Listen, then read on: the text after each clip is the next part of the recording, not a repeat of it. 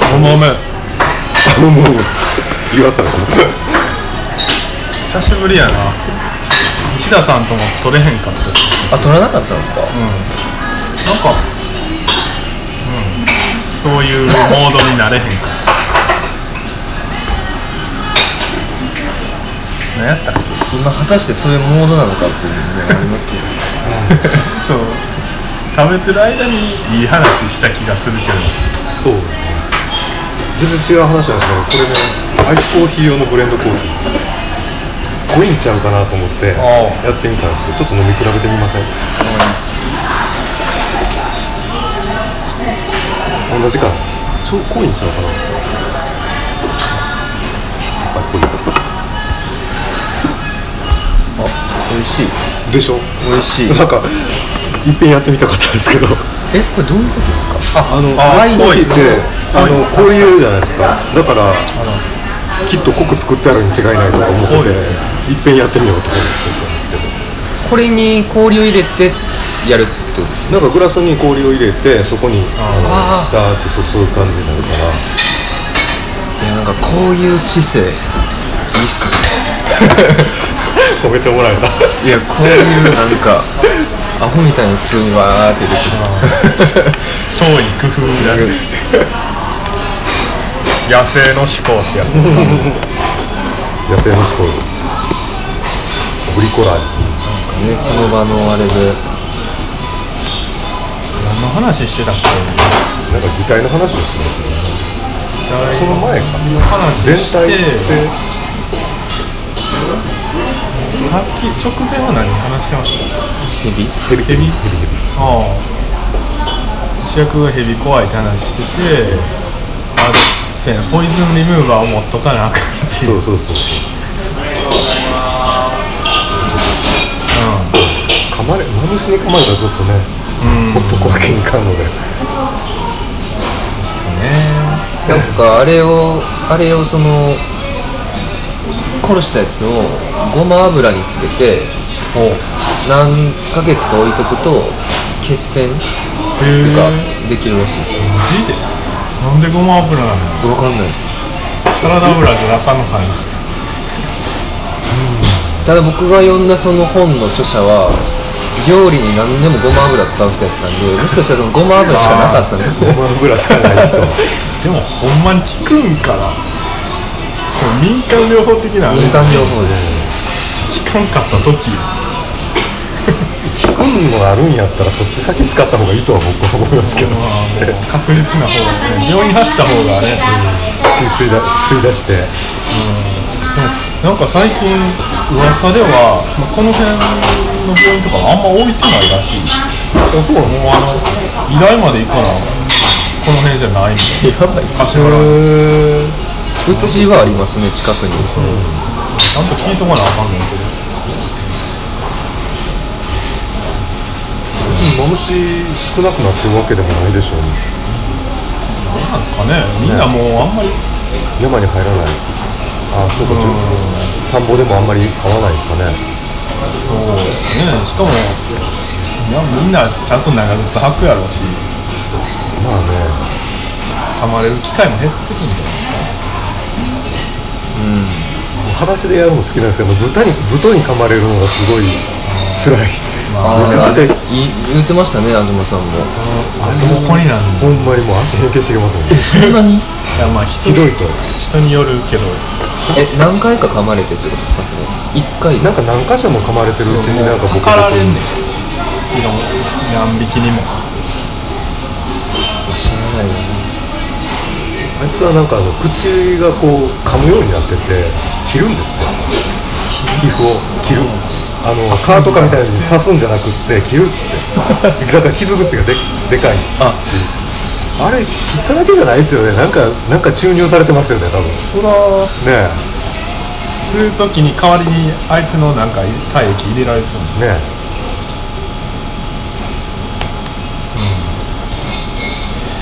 あとまあその感じで言うとまあ弱いですけどカメムシめっカメムシあちゃ出ませんおるな今ちょうど家から越冬してきたやついっぱい出てくるあなんか家絶対家の中入ってくるんですよねあいつらうんそのあったかいの多かなな分そうだねあったかいの好きなんですかね今だから家から出て行こうとしてるあ冬の間おって多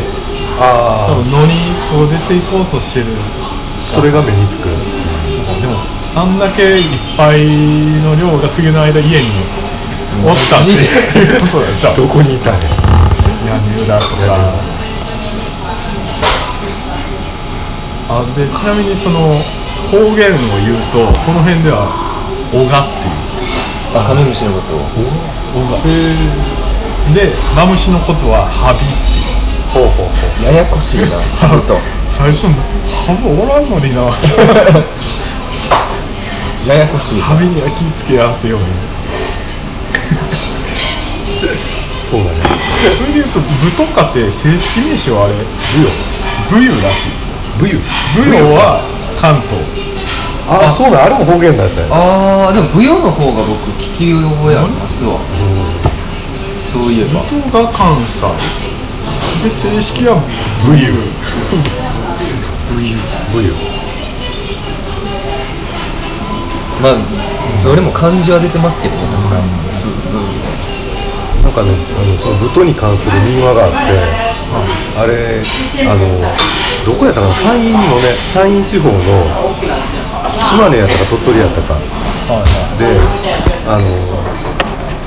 夜な夜な娘のところにか通ってくる男がおってはいはいはい一体そいつは誰なんやということで正体を突き止めたら鬼やった、で村人が退治して焼いた灰があのぶ豚になって村人を襲うようになったっていう話 あちょっとその災い的なそうそうそうそうそうそうあらわいいやん元元が鬼なら噛むぐらいするやろみたいなへえそんな民話あるんですよあるんですよあれ何なんでしょうねあの物語の出どころみたいな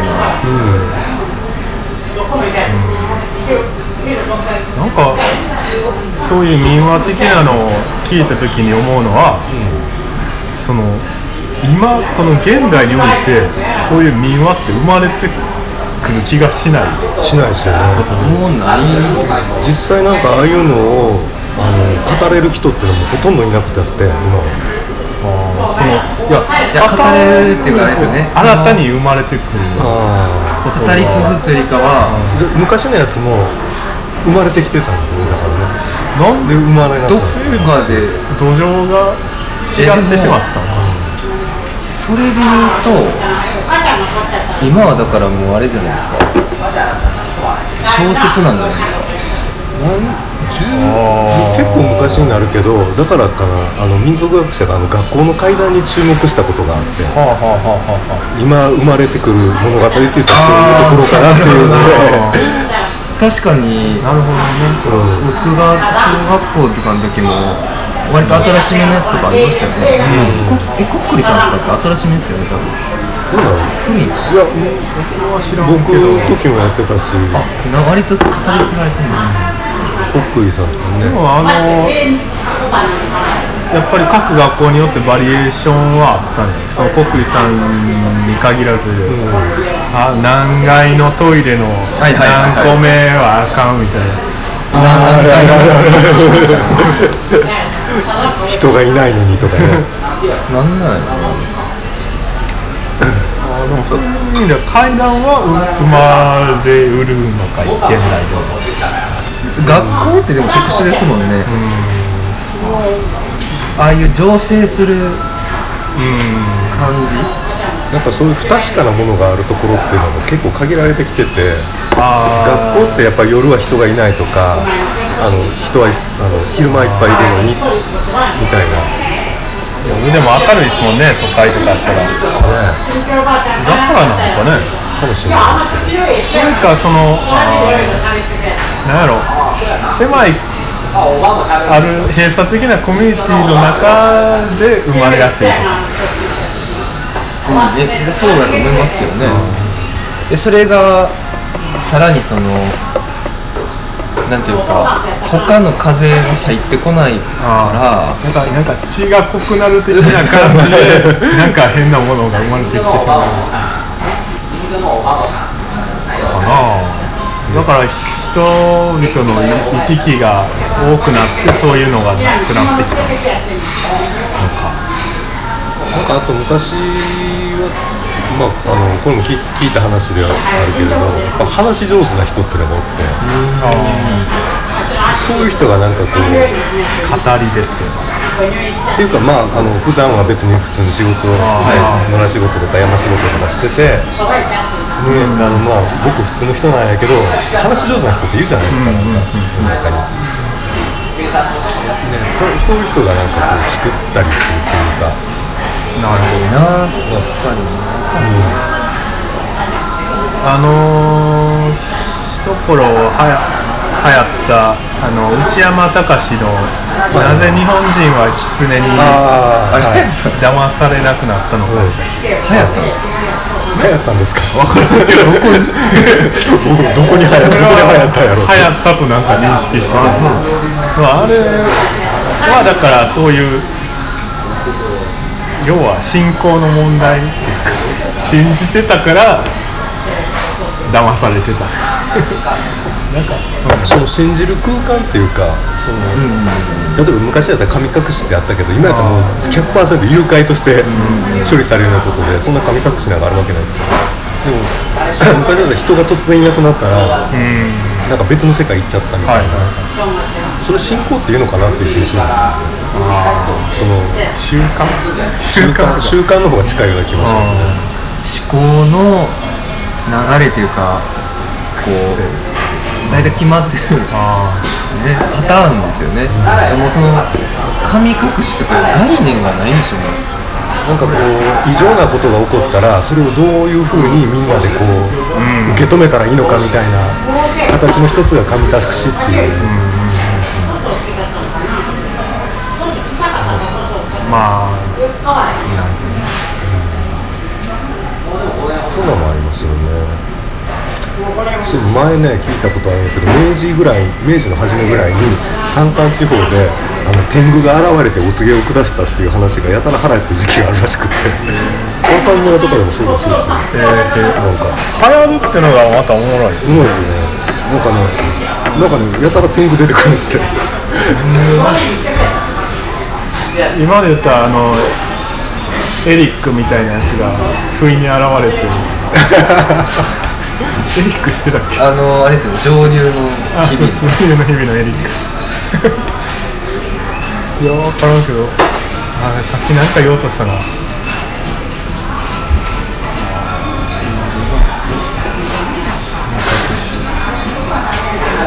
何やったっけ。まあ、いいか。我先帮奶奶。でも結構なんか面白いですけどね面白そうですけどねああいう山系うん。でも、今でも、その山行きの人とかは。一人で行かんようにしてる人も多いしあとパークミニアってまだその何でしょう意味日っていうんですかあー山に入らない日毎月あるとか聞いたことあるしまあまああるにはあるの気持ちわかりますけどねかな、うん、山まあはねなんか変な感じしますもんね持ってかれるというか、その引っ張られそうな感は、なんかもうこの先行ったら戻れなさそうみ たいな世界とかこの間もなんか取りつかれたように山入ってって冬やったんですけどほうほうほうほうな僕あの時何を追い求めてたんかめっちゃ山入ってたんですよいやもうそれは取りつかれてなたんんかでしょう何を まさにめっちゃしんどいんですよ楽しくないんですよなんかもう引っ張られてるやんこっちなんか水流れてきてるわ何があんねやろうと思って俺ずっと登っていててそんな高い山じゃないんですけどなんかそんな感じで山に消えてった人が何年か後にあ現れたみたいな話山柳田国夫のやつにいねよやくあありりまますすよよねよくあのこの人の話なんかよく出てくるんですよいやーでもめっちゃ気持ち悪くってでなんうかそれでも、うんうんなんか山登り出すと頂上どこやねんみたいな終わり終わりどころが終わりがねそのはい引き返しどころがもう頂上しかなくてなるほど一回てっぺん行きたいなと思いながらバーって登ってって、ななんかポーターため池なのかなが出てきてでなんかあの黄色と黒のロープみたいなのにバーって囲われてるとこがあったんですけどでそこからまたもうちょっと登れるとこがあってでそっからがすごいやっぱ雰囲気が違うんですよこれでももういかないかなしゃあないと思っていいいバーって登り始めででもこの視界としてはそこを乗り越えたら多分一つの高みやなみたいなうんうんうん手前でんなんか何の毛皮なのかな毛皮毛皮白と黒の剥がれた毛皮がほうほうほうベッターっと落ちてて であのちょっと血ついてるんですよほうほうほうほうそれで一気 にいやーやばいなさ冷めてうわーと思ってもういったらあかんもうあかん何俺も剥がれるかもしれないもうみあかたいなん うんみたいないやでもそれはもうこれ以上来んなっていうあれやったかもしれないなもう何か分からんぐらい綺麗に剥がれてるんですよそれでも人じゃ やばい犯罪の匂いいやあんなボーボーな人いるかなひ人の仕業あ人が入ったってこと、なんかタヌキか猫かなんかそこら辺やと思うんですけどほうね毛皮的ほうにほうほうどっかのサイコパスが山入ってやったんかもねで今やったらそう思うんですよねあー昔やったらそれはそうそういなんうですよそっから話が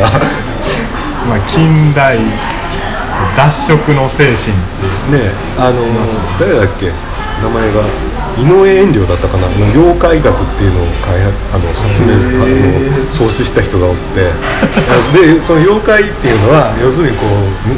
あの無知もうまいな人たちの錯覚に過ぎないということをいろいろ科学で解き明かそうとした人なんですよまた逆なにんか逆妖怪についての関心を高めたっていう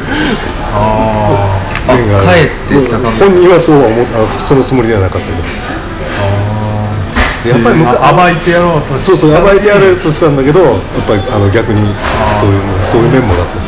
でも昔はそのなんて妖怪っていうかあの狐とか狐つきとかなんかそういうのあったりしてなんか、あのいかがわしいというか、ね、そういう拝み屋さんとかうんが、あの人を騙してるっていうのは、ねのがあったんでそういうこともあったんだと思うけど。その感じで言うといまだになんかずっと信じられてんのが、幽霊ですよねうんうんうんあ幽霊は根強くないですか、強いですね 確かにねで妖怪と幽霊って何が違うんあだうんでも普通幽霊って言ったらやっぱ人じゃないですかあでもたまにうん動物憑依したとかいう話聞きますけどねああヘビついたとかねなんかもうああいう、まあ幽霊なんかななんか神様的なニュアンスあるけど動物の霊は神様というかで幽霊って漠然と言った時にはやっぱり人が多いんじゃん幽霊と妖怪で幽霊は半分透けてるイメージあるイメージ妖怪は妖怪はちっちゃいもんがいるみたなんいかなこうもうちょっとでも確かになんか根強いな信じてる霊感とかね僕の知り合いであの建築学の人なんだけど、その仕事で北朝鮮に行ったことがある人がいて、その仕事で調査の仕事ででねその時に何人かで行った中のあの一人の女の人が夜中ホテルで寝てたら、突然こう人が部屋の中に入ってきてそれはどうやったかな、うん、なんか人に入ってきたんだけどあのだらーって自分見ててスッといなくなったっていう話を聞いてなんかそんなんありますよねあるあるあるあるあるこの間僕ねあのーラジオクラウドっていうアプリでラジオたまに聞いてるんですけどそれで何やったかな新人類白書っていう番組があって新人類って言葉あるんやまだあじゃあ新人類新かはいはいはい新人類だからまあちょっと珍しい職業の人とかほうほうほう変わった人を呼んできて喋らすっていう番組なんですけどそれに「事故物件住みます芸人」ってやつが出ててえ それおもろかったですよなん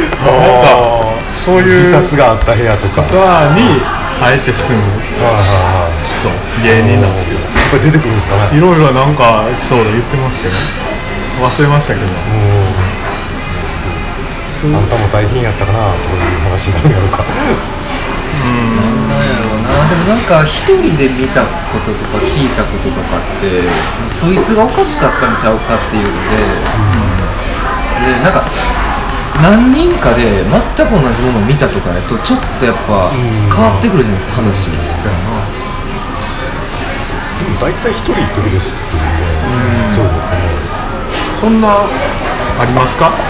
不思議な体験僕全くないです僕も残念ながらないんですいよやあないと思うのね一つだけあっ